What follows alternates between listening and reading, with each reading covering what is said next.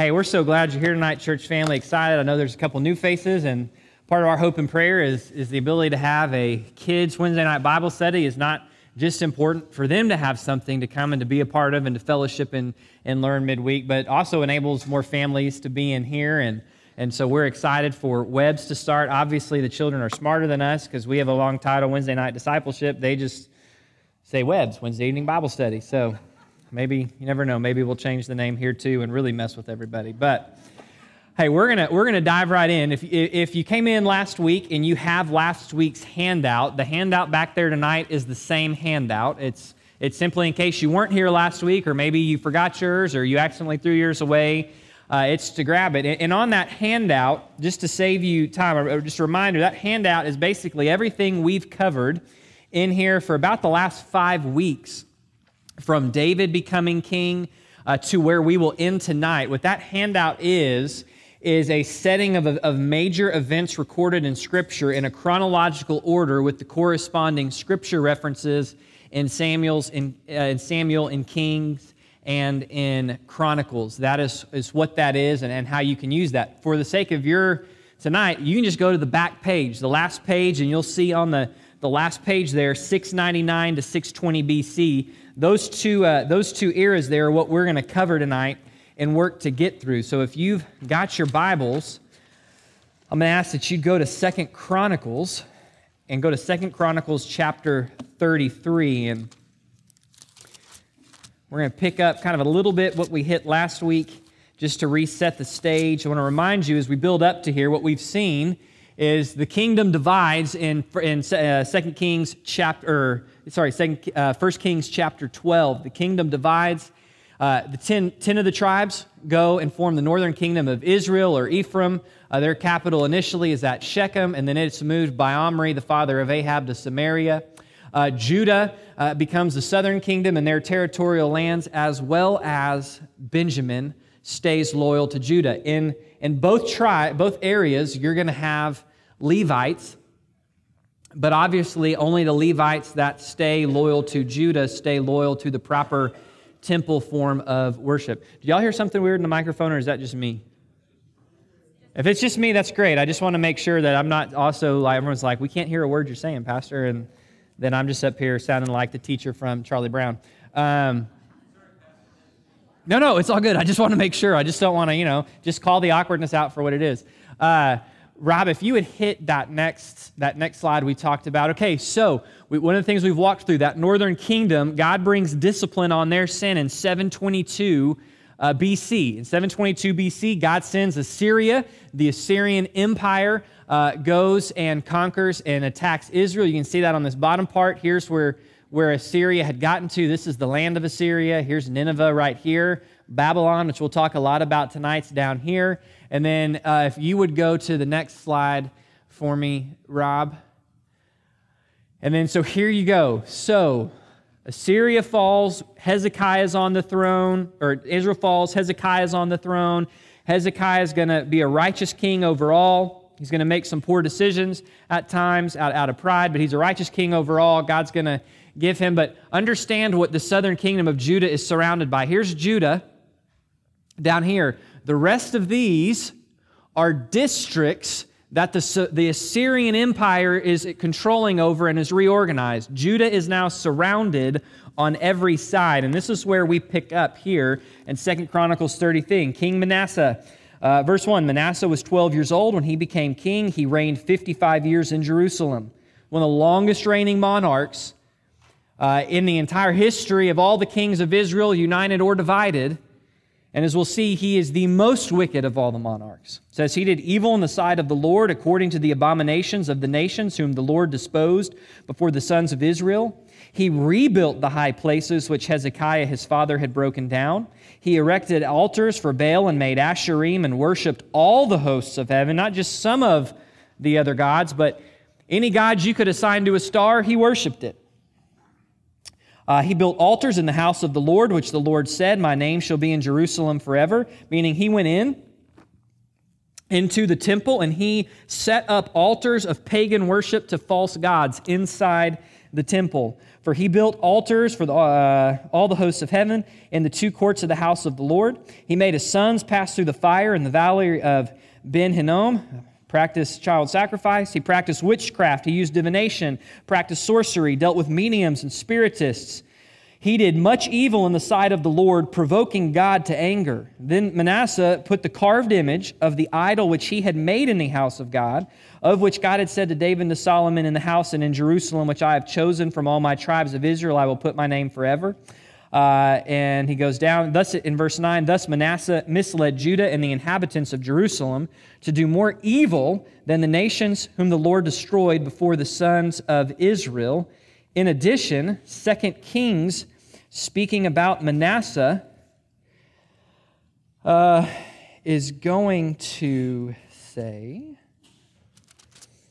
going to say in 2 Kings 21, verse 16, Moreover, Manasseh shed very much innocent blood until he had filled Jerusalem from one end to another, besides his sin with which he made uh, besides the sin in which he made Judah sin in doing evil in the sight of the Lord.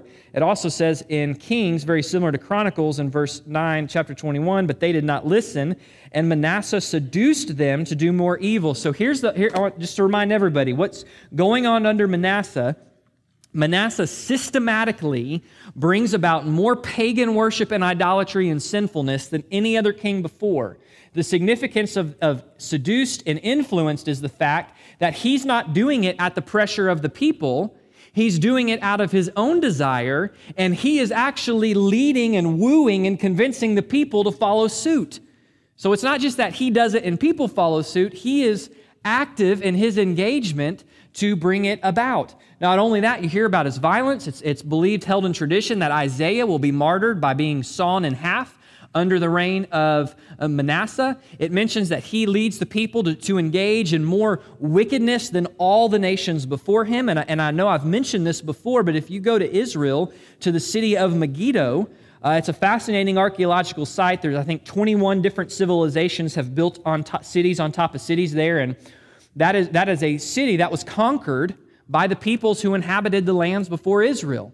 And when you go there, one of the prominent things you'll notice is this giant stone circle. There's this giant stone circle platform.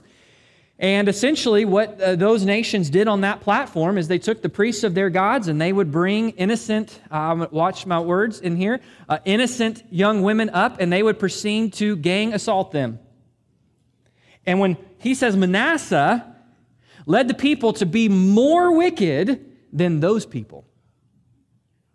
So understand the state of Judah and, and what Manasseh has brought in terms of, in terms of uh, wickedness into, into the land, obviously, completely and totally rejecting, uh, rejecting um, the righteousness of his father. Now, just for the sake of, of being clear, Chronicles is going to mention a moment where Manasseh is captured by the Assyrians and he's taken to Babylon, ironically. This is before Babylon becomes an empire. He's going to repent of his idolatry. The Lord's going to uh, send him back, and you're going to go, well, it makes it sound in Chronicles like. Um, it makes it sound in Chronicles like Manasseh ends up being good or this. Once you remember, Kings and Chronicles are written to two different groups of people. And in Chronicles, Chronicles is looking specifically at the Davidic kings, and it's being written to those who will return from exile as an exhortation to obey. So, Chronicles, for the most part, is going to rarely mention all of the evil acts. It's going to try to mention the best act of every king because there's a greater purpose there to the original authors. Uh, Manasseh did have a moment of repentance, but obviously that moment did not mark what his overall reign was. You can have a moment of repentance and turn right back a day later. Here's the results of what happens. Kings says this. Uh, 2 Kings 21 again, the Lord, verse 10, spoke through his servants, the prophets, saying, Because Manasseh, the king of Judah, has done these abominations, having done wickedly more than all the Amorites who were before him, he has also made Judah sin with his idols. Therefore, thus says the Lord, the God of Israel Behold, I am bringing such calamity on Jerusalem and Judah that whoever hears of it, both of his ears will tingle. I'm going to bring such a disaster upon the people that whoever hears of it, it's going to shock them what's going to happen. And he says this I will stretch over Jerusalem the line of Samaria. Maybe you remember when we looked at the northern kingdom a couple weeks ago, we went to, um, I want to say it's Prophet Amos, and he mentions the, the plumb line, that God was going to stretch a plumb line, which would be a line that you would drop down with a weight on a wall and you would use it to test how sound and straight the wall was It means I'm going to test them. I'm going to draw that same plumb line over Samaria that judged Samaria and gave them to the Assyrians. I'm going to drop that same plumb line over Jerusalem. And the plummet of the house of Ahab, that was in reference to bringing judgment on Ahab. And I will wipe Jerusalem as one wipes a dish, wiping it and turning it upside down. I will abandon the remnant of my inheritance and deliver them into the hand of their enemies, and they will become as plunder and spoil to all their enemies, because they have done evil in my sight and have been provoking me to anger since the day their fathers came from Egypt, even to this day. So not only is the nation an absolute wreck, not only is Manasseh wicked beyond any king who's come before him, and more wicked than any of the peoples who inhabited the land before him. This would mean the priests are being faceless. This, this is a horrible time, but it is so bad that God has now pronounced a finality of judgment upon Judah. No longer is God going to play this back and forth game of allowing pain, them repenting, singing. It's done. He's, he's going to bring, for lack of a better word, he's going to bring the boom. He's going to bring it hard. He's going to bring the, the finality of the curse that he mentions in the law, and we'll look at that in a second. This is Manasseh, and this is what happens after Manasseh. We're going to see Manasseh's son Amon comes to the throne at 22, and he's going to reign two years. He will do all the evil of his father Manasseh, and he will be betrayed by some others who kill him, and then the people will kill those who killed him, and they're going to put his son, Manasseh's grandson, Josiah, on the throne. They're going to put Josiah on the throne. And you can find Josiah in 2 Kings 22. You can find Josiah in 2 Chronicles as well. Just read you a couple, well, uh, let's look at him in Chronicles, but keep your hand in, in Kings. A couple key things. Josiah. Josiah becomes king, 2 Chronicles 34, at eight years old. He reigns 31 years in Jerusalem. He did right in the sight of the Lord. He walked in the ways of his father David. He did not turn aside to the right or to the left. What a statement after Manasseh. Josiah comes to the throne at eight. He walks right in the sight of the Lord, and he doesn't turn to the right or to the left. For in the eighth year of his reign, while he was still a youth, he began to seek the God of his father David. So he comes to the throne at eight. At the age of 16, he, out of his own personal desire, begins to pursue personally the God of his fathers, the God of David, the one true God. In the 12th year, he began to purge Judah and Jerusalem of the high places of the Asherim, the carved image, the molten image. And it goes on to talk about, uh, listen to this verse 4 they tore down the altars of the Baals in his presence. And the incense altars that were high above them, he chopped down. And also the Asherim, they broke into pieces, they ground into, into powders, they burned the bones of the priests on their altars. I mean, they, they didn't just remove stuff, they obliterated. And, and as, as Josiah is 20 years old, he proceeds to bring in campaign to not just toss idols in the trash, but we're burning them to a crisp. There will be no remnant in any way, not a flake of idolatry left. And it's significant. It says they did it in front of him. This is so important to Josiah. Josiah's heart is so driven to, to the one true worship that he's not content to just send his labor force to go do it. He goes with them to make sure it happens. It says, Then he returned to Israel.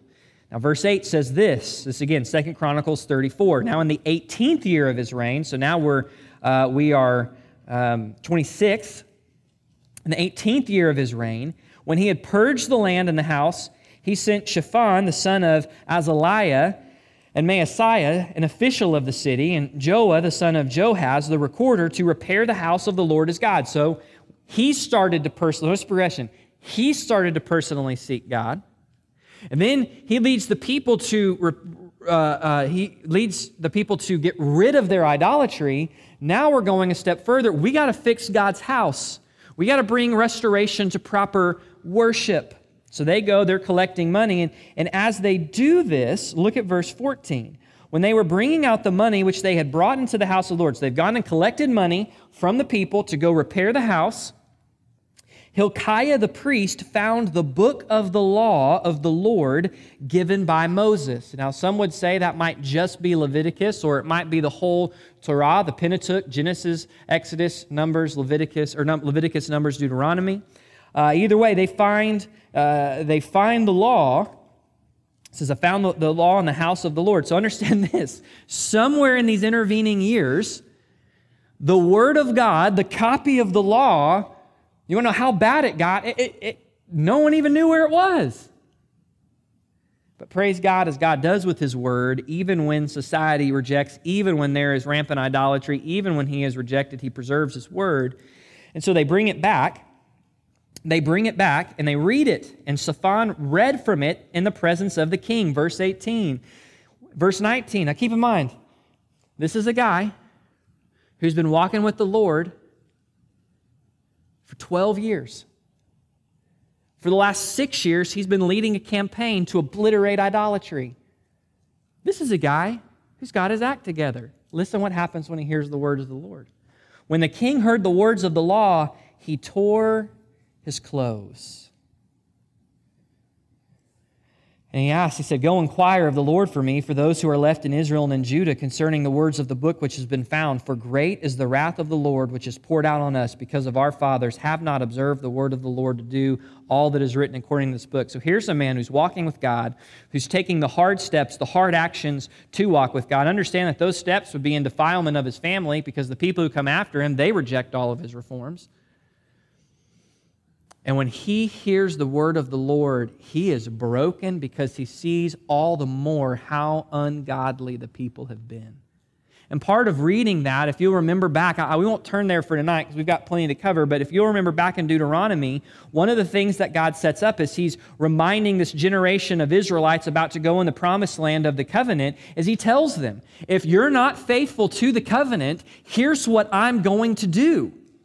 And He lists even a progression of harder and harder consequences that he's going to bring about. So you can imagine Josiah, as he's hearing this read, realizing, oh, yeah, we did that. Oop, that's already happened. That's already happened. That's already happened. Oh my gosh, God's about to level the boom. And we deserve it. So that's why he says he's, he's torn, he humbles himself, he sins. So they go uh, in verse 22, uh, Hilkiah and those whom the king had told went to Huldah, the prophetess, the wife of Shallum, the son of Takhath, the son of Hashra, the keeper of the wardrobe. Now, she lived in Jerusalem in the second quarter. Don't ask me what the second quarter is, I don't have a clue. Um, and they spoke to her, and this is what she said Thus says the Lord, the God of Israel Tell the man you sent to me, Thus says the Lord, Behold, I am bringing evil on this place and its inhabitants even all the curses written in the book which they have read in the presence of the king of Judah. Because they have forsaken me, they have burned incense to other gods, that they might provoke me to anger with all the works of their hands. Therefore, my wrath will be poured out on this place, and it shall not be quenched. So he says, You go tell Josiah all that he heard, all of those curses that he heard read in the book of the law that, that come from covenant unfaithfulness, there is no stopping me. They're all coming. Why? Because the sin has built up so great, this is the only appropriate response. But also look what he says. But to the king of Judah who sent you to inquire of the Lord, thus you will say to him, Thus says the Lord God of Israel regarding the words which you heard, because your heart was tender, and you humbled yourself before God when you heard his words against this place and against its inhabitants because you humbled yourself before me, tore your clothes, wept before me, I truly have heard you. Behold, I will gather you to your fathers, and you shall be gathered to your grave in peace. So your eyes will not see all the evil which I will bring on this place and on its inhabitants. And they brought word back to the king. So God says, Josiah, because you have humbled yourself, because you have so deeply loved me and cared for my word, and you have taken what I want you to understand is I'm not going to turn back from the punishment on the land, but it will not come during your day because I will honor your repentance and seeking of me. And far from discouraging Josiah in that, it doesn't say what. Um, Josiah, you know, it doesn't say if Josiah felt good about it or didn't feel good about it or felt kind of good and kind of bad. But look what the response is in verse 31. The king stood in his place and made a covenant before the Lord to walk after the Lord, to keep his commandments, his testimonies, his statutes with all his heart, with all his soul, to perform the covenant written in his book. Moreover, he made all who were present in Jerusalem and Benjamin stand with him. So the inhabitants did according to the covenant. And Josiah removed all abominations from the land. And all this, and throughout this, their, his lifetime, they did not turn from following the Lord, the God of their fathers. And then both in Chronicles and Kings, it's going to record in some length not only this, but that Josiah now having, having corrected the temple, having remade this covenant, saying, hey, we are all going to step back into covenant faithfulness with God, even though there's judgment coming. We're still, because God is God. And, and, and in this time, He's given this space of grace to respond. Not only that, but then they're going to restart the Passover. Understand, there are huge chunks of time where the feast that is so central to the people of God, they're not observing it. And so he's going to reinstitute the Passover. And in this Passover, look, chapter 35, verse 17. Thus the sons of Israel who were present celebrated Passover at that time. Verse 18 There had not been celebrated a Passover like it in Israel since the days of Samuel the prophet, nor had any of the kings of Israel celebrated such a Passover as Josiah did with the priest, the Levites, all Judah and Israel who were present. In the 18th year of Josiah's reign, this Passover was celebrated. Catch what it says. Josiah takes the Lord's word so serious that when they returned to Passover, they observed Passover in a way that not even David led the people to observe it. So you talk about a contrast, a two generation contrast, which, by the way, should be a reason why we never give up hope generationally. Understand, you can have a righteous generation, and the generation, their children, can completely reject every ounce of righteousness, which is why it should be paramount to us that we make sure we reach the next generation. At the same time, when we see younger generations who are rejecting the Lord, when we look at our own generation and see rejection of the Lord, also understand how quickly and mightily God can usher revival through one in a generation who's willing to humble themselves and respond, which is why we should never, ever give up. Even though we know we live in a day where, one way or other, we are closer to the Lord's return and there will be judgment coming, whether it's in our lifetime or not.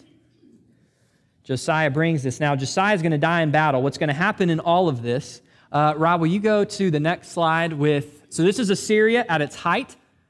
Uh, and, and go to the next, the next one with, uh, this is the reign of Josiah. So here's, here is, uh, here's the reign of Josiah, where they're at. Um, Josiah actually conquers all this land. God really honors him. Go to the next slide. But here's what's going to happen. Uh, go to the next one, please. During this time, Babylon is going to rise up as an empire. Babylon's going to rise up. Babylon is going to come and begin to attack and conquer Assyria and kick the Assyrian empire to the curb. In the midst of this, the Egyptians are going to go up here to aid Assyria in the battle against Babylon. And, and in this battle, Josiah is going to make the decision. Kings merely records it. Chronicles mentions that according to Pharaoh Necho of Egypt, uh, Josiah is, fighting him is going against the word of the one true God. Um, the point is, Josiah goes out to fight Pharaoh, and in that battle, Josiah dies. His reign comes to an end. But this is what it says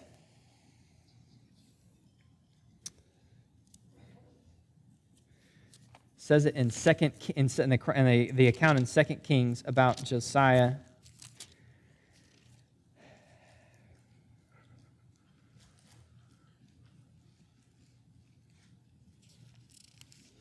Second Kings chapter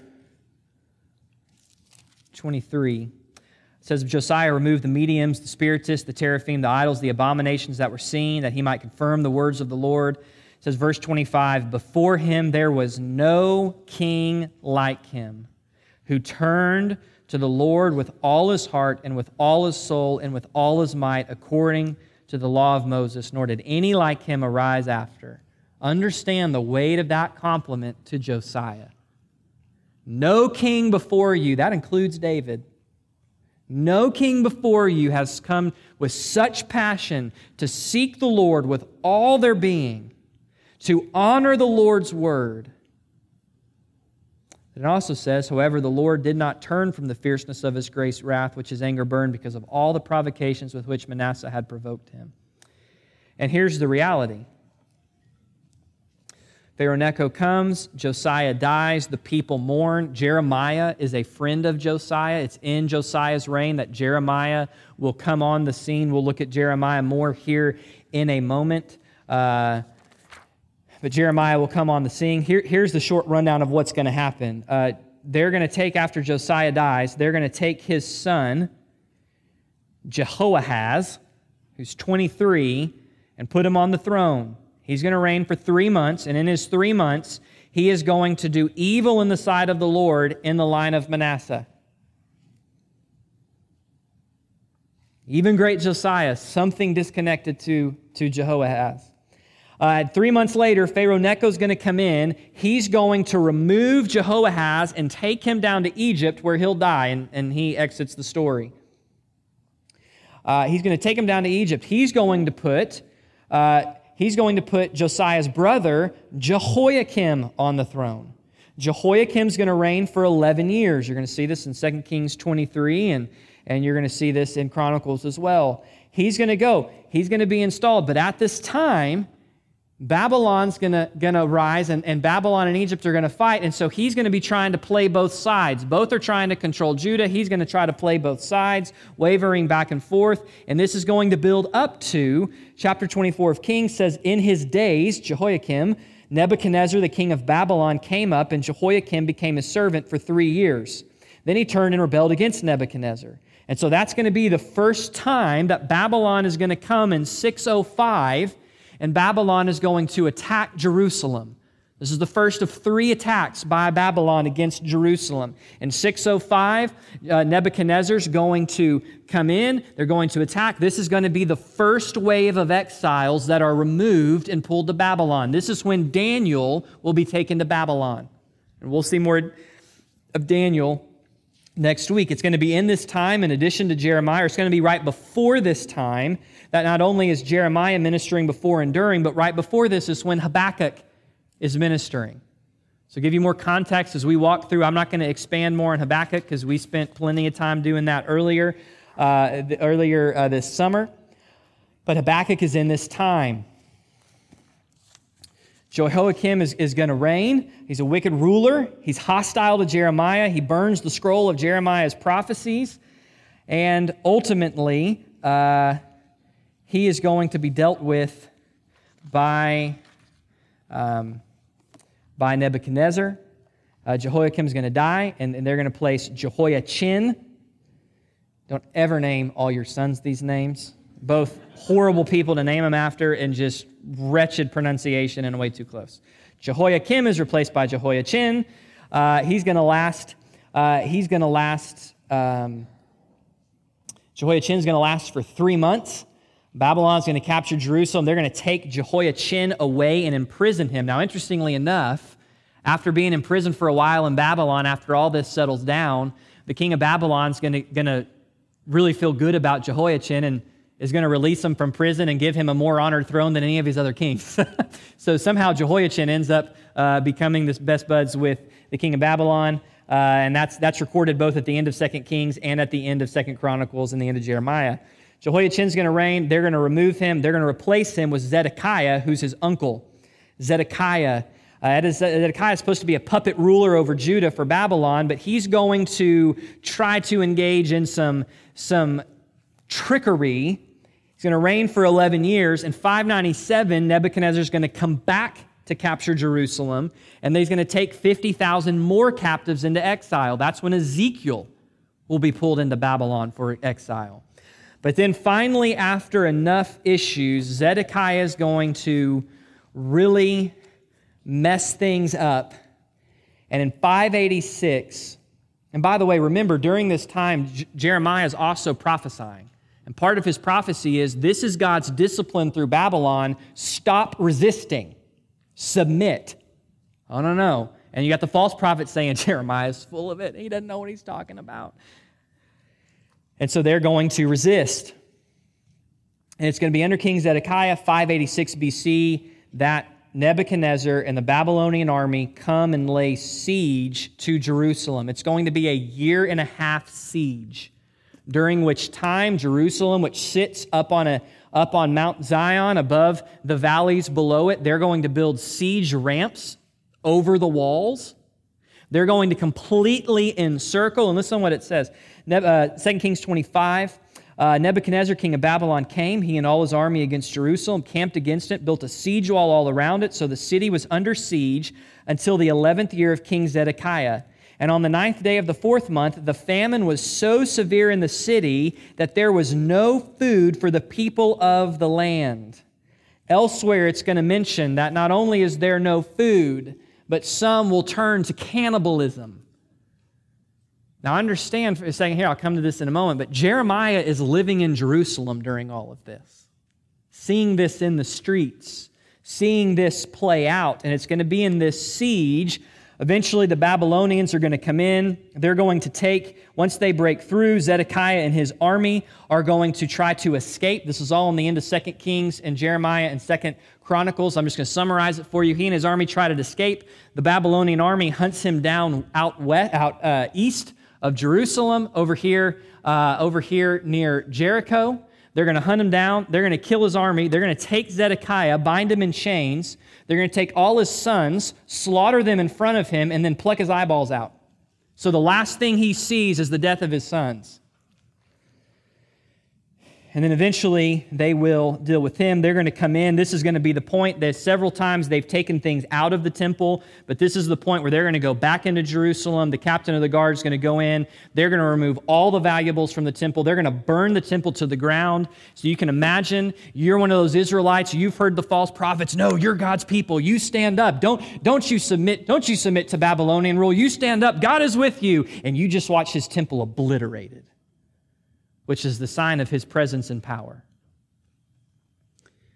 And of course, you're going to know, we'll see it next week, but Ezekiel's going to have the vision while he's out in Babylon, seeing the glory of the Lord leaving the temple, going up the Mount of Olives, because God's protection is no longer there. Of course, just total side note, it'll be several hundred years later when the glory of God will come down the Mount of Olives and go up to the temple to teach at the beginning of Passion Week. And great, great imagery there of, of what comes. Ezekiel mentions that at the beginning of his book. And this, this is how the chapter of the divided kingdom ends.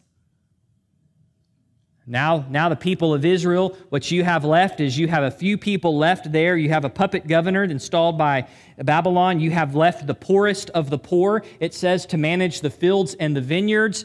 And the rest have either been slaughtered or they have been taken to Babylon. Whereas we'll see next week, most of those who were taken were the best, the brightest, the, the royalty, the powerful, and they are being placed in uh, positions of indoctrination to become people inside of Babylon while the others reside in exile. Now, in all of this time, one of the key players that we're going to look at with, with the rest of our time is Jeremiah.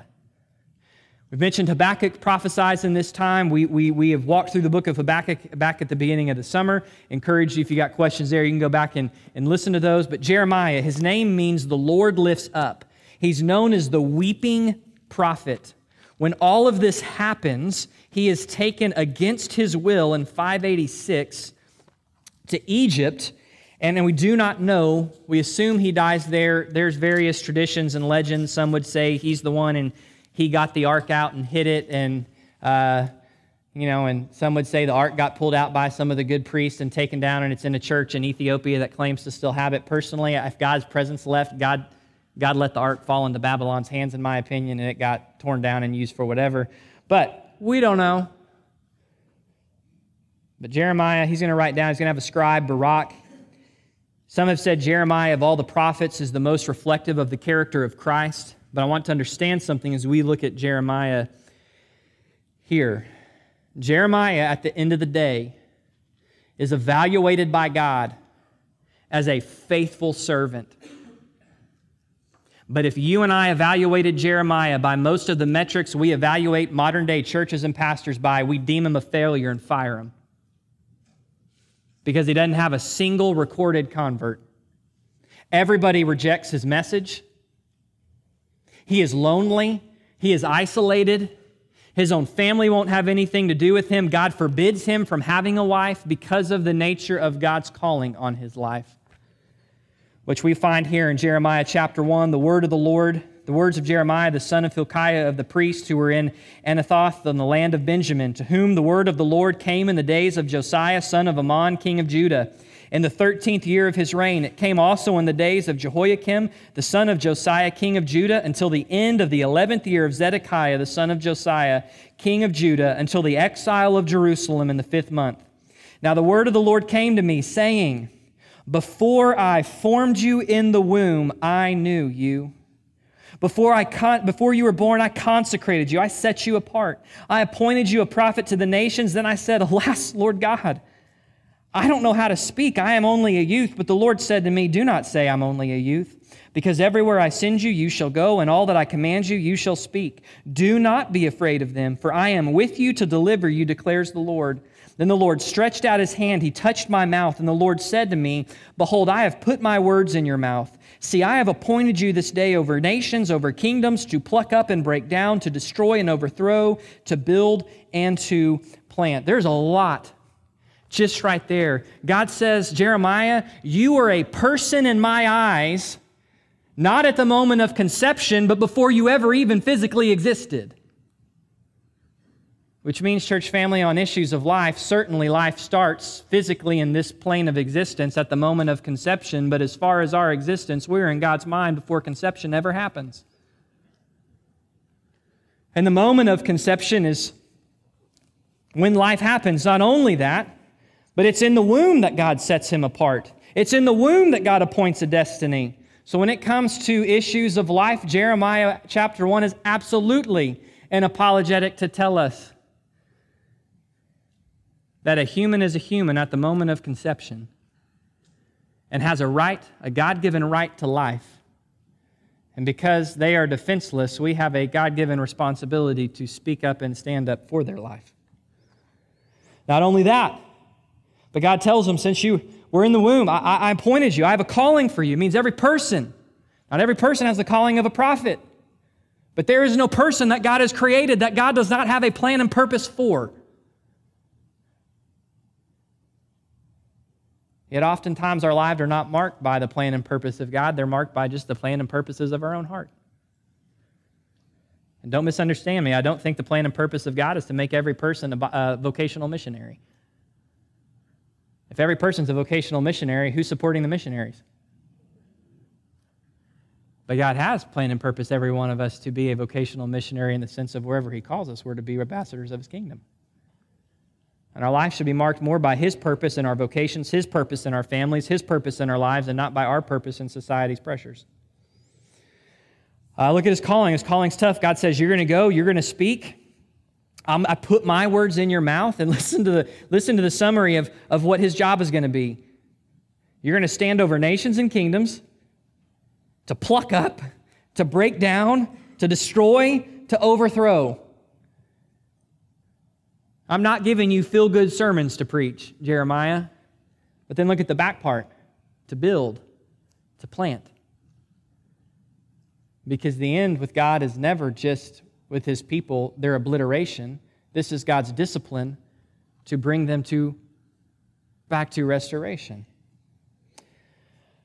Uh, man, there's so much we could look at in here. In chapters 2 through 6, describe Judah's unfaithfulness. If you want to really flesh out more beyond just those summaries of, uh, uh, when you read, and, they, and the kings did wicked in their eyes. This is the place where, if you're reading chronologically, you can jump over here and read some of these chapters and see more specifically some of the things that are taking place, the ways that the people are worshiping idols and engaging in immorality and engaging in witchcraft and engaging in sorcery and, and, and engaging in uh, money, uh, money laundering and defrauding and engaging in all these different things, the priests being faithless and, and the prophets. Uh, being, being false.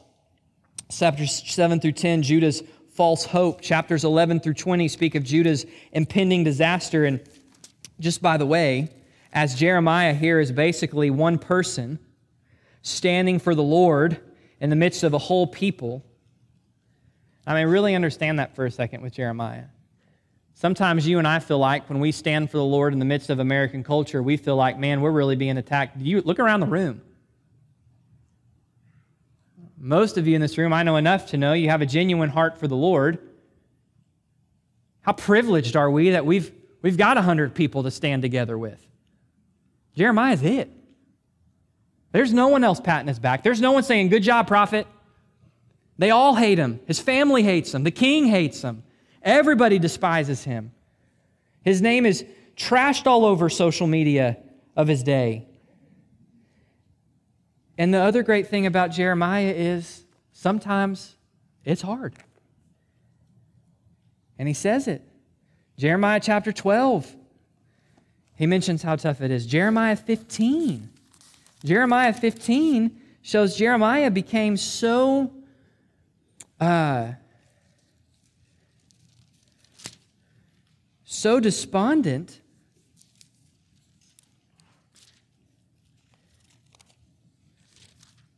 that he considered abandoning his call.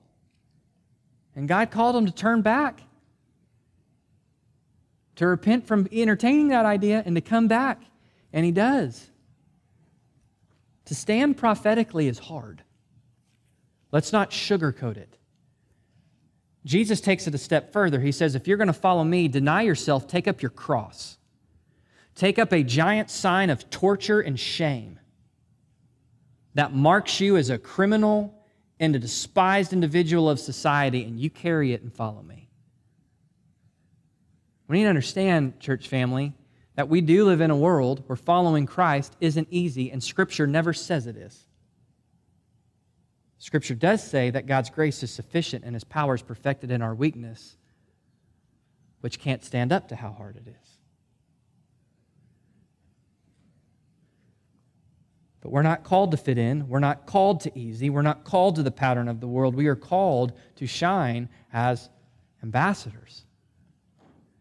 The kingdom of heaven.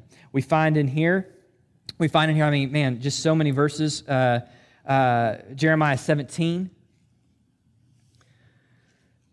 Blessed is the man who trusts in the Lord, verse 7, and whose trust is the Lord. He will be like a tree planted by water that extends its roots in a stream and will not fear when the heat comes. You want to know how, as we see the heat ratchet up in society, how we will not walk in fear? We are going to have to actively walk in greater trust and faith with Him.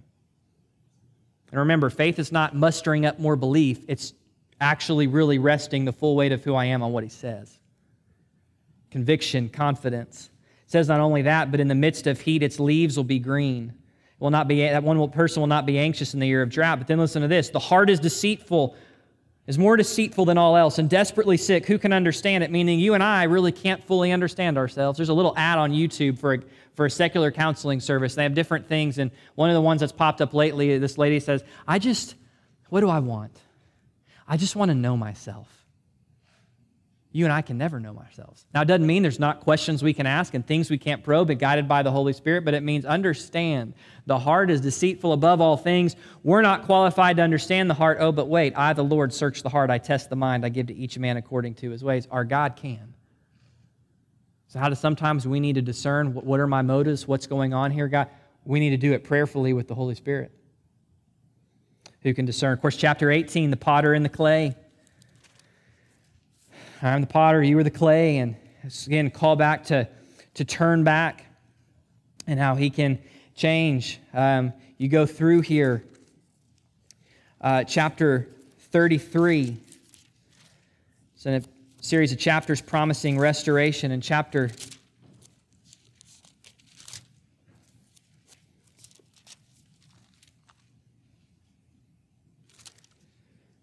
chapter 33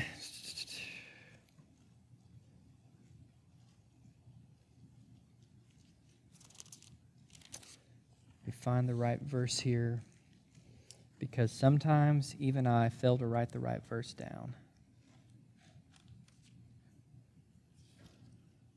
Yeah, sorry, not chapter 33, chapter 31. Chapter 31, verse 31 Behold, the days are coming, declares the Lord, when I will make a new covenant with the house of Israel and with the house of Judah. Not like the covenant which I made with their fathers in the day. I took them by the hand and brought them out of Egypt. My covenant which they broke, although I was a husband to them. But this is the covenant which I will make with the house after those days. I will put my law within them, and on their heart I will write it. And I will be their God, and they will be my people. That's the covenant we live in, church family. We don't live in the days of the old covenant where God wrote his law on tablets of stone.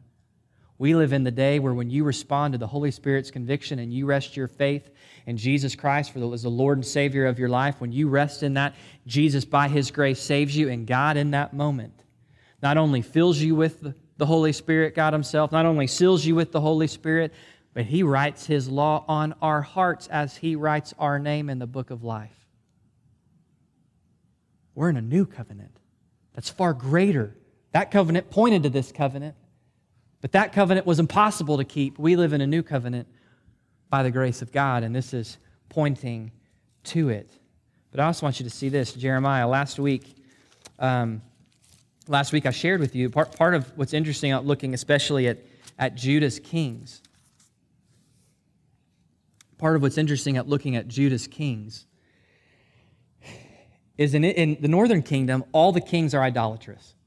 They're all pursuing pagan wickedness. They're all bowing down to false idols.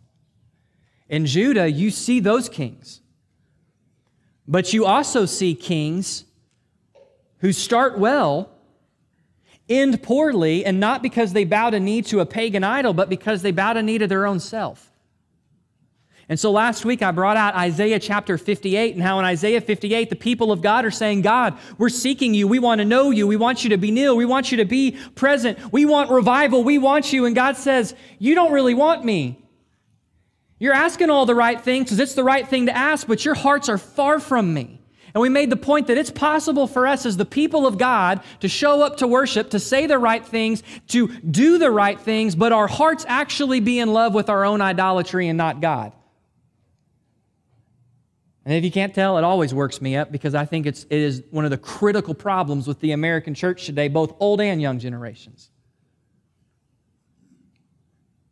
And God takes our idolatry very serious. Our God also takes his patience serious.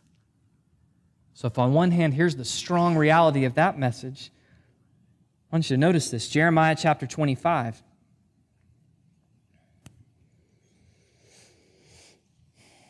says verse 3 from the 13th year of josiah the son of amon king of judah even to this day these 23 years the word of the lord has come to me and i have spoken to you meaning the people again and again but you have not listened and the Lord has sent you, all his servants, the prophets, again and again, but you have not listened nor inclined your ear, saying, Turn now everyone from their wicked way and from, from the evil of your deeds. Dwell on the land which God has given you and your forefathers forever and ever. Do not go after other gods to serve them, to worship them. Don't provoke me to anger with the work of your hands, and I will do you no harm.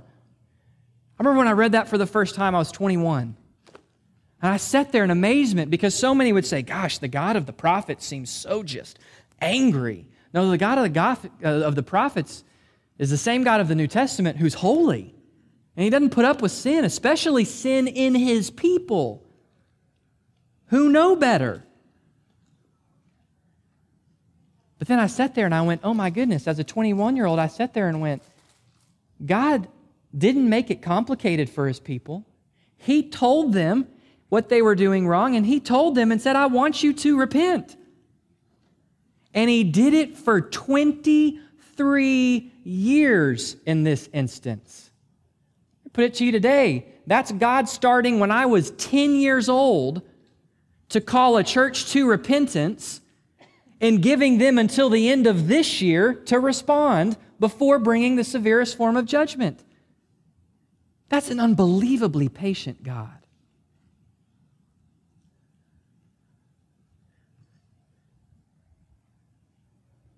Which brings this twin reality. Oh, by the way, he tells them, I want you to live in the land. If you live in the land and honor me, no harm will come to you. But he says in verse 7, yet you have not returned to me. The problem wasn't with God, the problem was with the people. And so I say all this to simply say, as, as, we, as we live in this reality, church family, as we, we have to be open to seeing where we as believers, where we as churches corporately have walked in idolatry idolatry of self, idolatry of fortune, idolatry of prosperity, idolatry at time. I'm not knocking, hear me please. I am not saying something negative about the country, but idolatry of the American dream idolatry of health and wealth, of power, of acclaim. And at the same time, we have a God who is so very patient. Who is so very patient. And so I know conversations go off a lot when we see times like we do today in, in the nation, and we go, Well, is this, is this God's judgment finally falling on the nation? Is this God's judgment falling on the church? Is this this? Is this that? Listen, unless God gives you a word, hard to know. What I, what I do know is God really takes himself seriously, so we better be willing to respond to also know how incredibly unbelievable that God is that patient to come after people faithfully over and over and over and over and over and over and over because God really does want. He wants every lost woman, man, boy, and girl to come to faith in him. He wants every one of his children still living in this world to experience the fullness of the salvation he's brought in their life. What a God! What a God. In this same time, Zephaniah the prophet's going to be prophesying. He's the great grandson of Hezekiah. He's going to prophesy the judgment of Judah, the judgment of the nations, and that God will provide a remnant. But as we end here tonight, with these last few moments, there's also another book that Jeremiah writes. It's called Lamentations. It's a book of lament.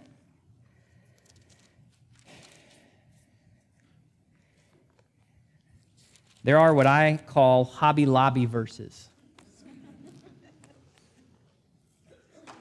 And many of them, all of them are great verses because they're God's verses. Many of them, though, are, sound really good, but are pulled out of their context, sometimes to the detriment of our understanding. One of those is this.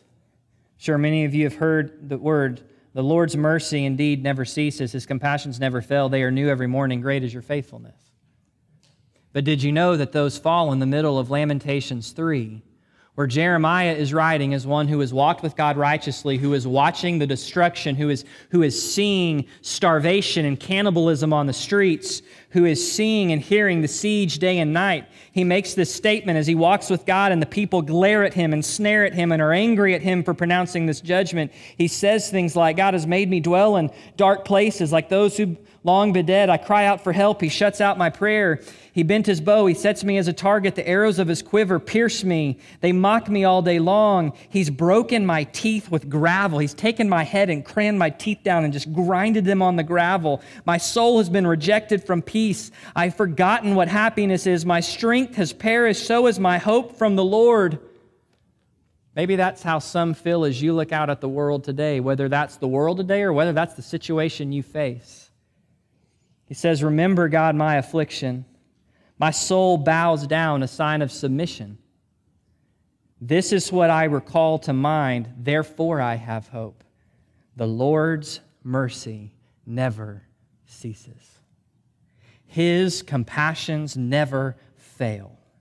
They are new and fresh every morning. Great is your faithfulness. The Lord is my portion, says my soul. Therefore I have hope. The Lord is good to those who wait for him, to the person who seeks him. It is good that that person waits silently for the salvation of the Lord. It's good for a person to bear the yoke in their youth. Let them sit alone and be silent, since God has laid it on them. Let him put his mouth in the dust. Perhaps there is hope. Let him give his cheek to the smiter. Let him be filled with reproach. For the Lord will not reject reject forever. For if he causes grief, then he will have compassion according to his lavish, his abundant, his abounding loving kindness. For he does not afflict willingly or crush or, or grieve the sons of man. Here is a man who, at the call of God, has endured nothing but hardship and pain. Who of in himself says, I don't even know what happiness is, but this is what I call to mind. Lord, your mercy, your covenant loyal, loving faithfulness, it never fails. It never stops. It never runs out. If I use everything I think I could use today, it's brand new tomorrow. What a promise. And, church family, if we are going to live in the days that seem to be approaching, even if they're not approaching and things go back to quote unquote normal, if we're going to live with the hope of heaven, it's going to be because we recall who God is to mind just like that. What a God. Holy, patient, merciful, faithful in his steadfast loving kindness to his covenant that he has written on our hearts, in which we were purchased, not with gold and silver or land or universes or worlds, but with the precious blood of Christ. Amen. Praise the Lord. Let's pray. Father, thank you for who you are. Thank you for your faithfulness. God, you're faithful when we're not. There are some in our family who are walking well with you. There are some in our family walking well with you who are struggling from hardship. Lord, may they be filled with hope as they recall to mind and know the, the newness of your mercies every morning. God, there are some in, in, our, in, our, in our midst that, that know you, but, but we aren't walking well. And on one hand, we need to, to heed the clear warnings of passages like Isaiah 58. We need to receive your conviction over our idolatry. We need to repent, but we need to do so also understanding, Lord, that for all of us in this room, there's been many times when we've not honored you habitually and you haven't lowered the boom because you are a patient God who always prefers that your children come back to you in repentance. So, Lord, may we be a people who worships you for your patience. May we be a people who delights in your patience. May we not be a people who put your patience to the test, but God, may we regard your kindness well. Lord, may we be a people who really do love you with the entirety of our being. God, and may we be a people like Josiah, who with the entirety of our being love you and desire to honor your word. But Lord, may we also be a people because we live in a different day than Josiah who, when we die, what is said is that they, they loved the Lord with all of their being. But may it not be said that there was no one else like that after us, but may it be said because of what you do through us that there were many after that like us. Disciples who made disciples who made disciples by your grace and your power, Holy Spirit. God, set our hearts ablaze. It's in your name we pray, Jesus. Amen.